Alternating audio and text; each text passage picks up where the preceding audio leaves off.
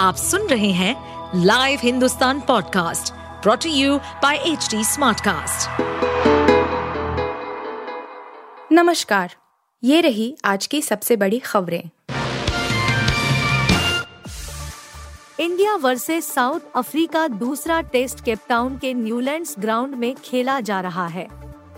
South Africa ने toss जीतकर batting चुनी, लेकिन भारत ने दमदार गेंदबाजी कर मेजबान टीम को सस्ते में समेट दिया। दक्षिण अफ्रीका की पहली पारी लंच से पहले तेईस दशमलव दो ओवर में पचपन रन पर सिमट गई, जो भारत के खिलाफ किसी भी टीम का टेस्ट में सबसे कम स्कोर है। तेज गेंदबाज मोहम्मद सिराज ने कातिलना सिक्स जड़ा। उन्होंने नौ ओवर में पंद्रह रन देकर छह विकेट चटकाए। जसप्रीत बुमराह और मुकेश कुमार ने दो दो शिकार किए। दक्षिण अफ्रीका के लिए काइल वेरिन ने सबसे ज्यादा पंद्रह रन जुटाए। डेविड बेडिंघम ने बारह रन का योगदान दिया। दक्षिण अफ्रीका के आठ बल्लेबाज दहाई का आंकड़ा नहीं छू सके। दिल्ली के एल जी सक्सेना ने एक और सी बी आई जांच का आदेश दे दिया है।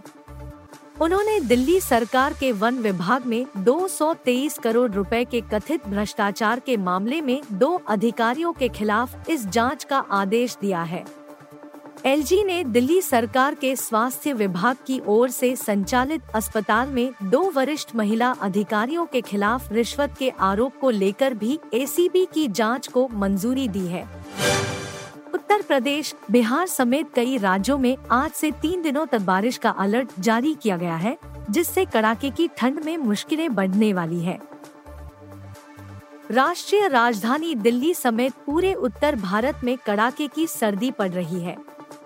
मौसम विभाग ने बताया है कि पंजाब, हरियाणा, उत्तर प्रदेश, राजस्थान में अगले दो दिनों तक कोल्ड डे से लेकर गंभीर कोल्ड डे की स्थिति बनी रहेगी। इसके अलावा उत्तर पश्चिम भारत के मैदानी इलाकों और पूर्वी भारत में अगले दो दिनों तक घने से घना कोहरा छाया रहेगा। उसके बाद ही धीरे धीरे कोहरे की स्थिति में कमी आएगी।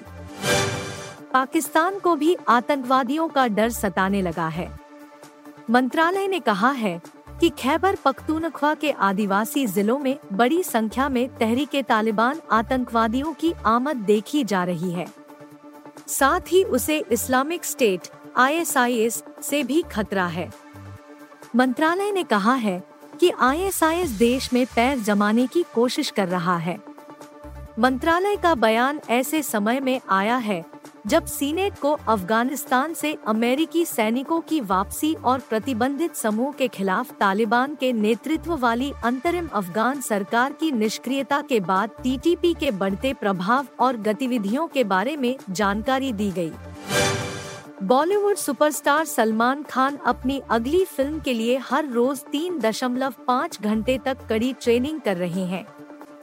यह सारी मशक्कत करण जौहर की फिल्म द बुल द बुल के लिए है, जिसके बारे में स्टार डायरेक्टर ने भाईजान के बर्थडे पर हिंट दिया था।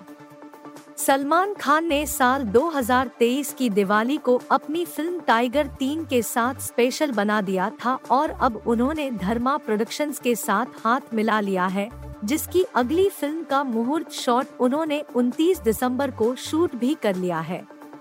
सूत्रों के मुताबिक दबंग खान इस फिल्म में ब्रिगेडियर फारूक बुलसरा का किरदार निभाते नजर आएंगे, जिन्होंने उन्नीस सौ अट्ठासी में ऑपरेशन कैक्टस को अंजाम दिया था। आप सुन रहे थे हिंदुस्तान का डेली न्यूज रैप, जो एच टी स्मार्टकास्ट की एक बीटा संस्करण का हिस्सा है। आप हमें फेसबुक, ट्विटर और इंस्टाग्राम पे एट एच टी स्मार्टकास्ट या podcast at Hindustan Times dot com पर ईमेल के द्वारा सुझाव दे सकते हैं। इस पॉडकास्ट पर अपडेटेड रहने के लिए हमें फॉलो करें एट एच टी स्मार्टकास्ट। हम सारे मेजर सोशल मीडिया प्लेटफॉर्म्स पर मौजूद हैं और ऐसे पॉडकास्ट सुनने के लिए log on to W W W dot H T Smartcast dot com.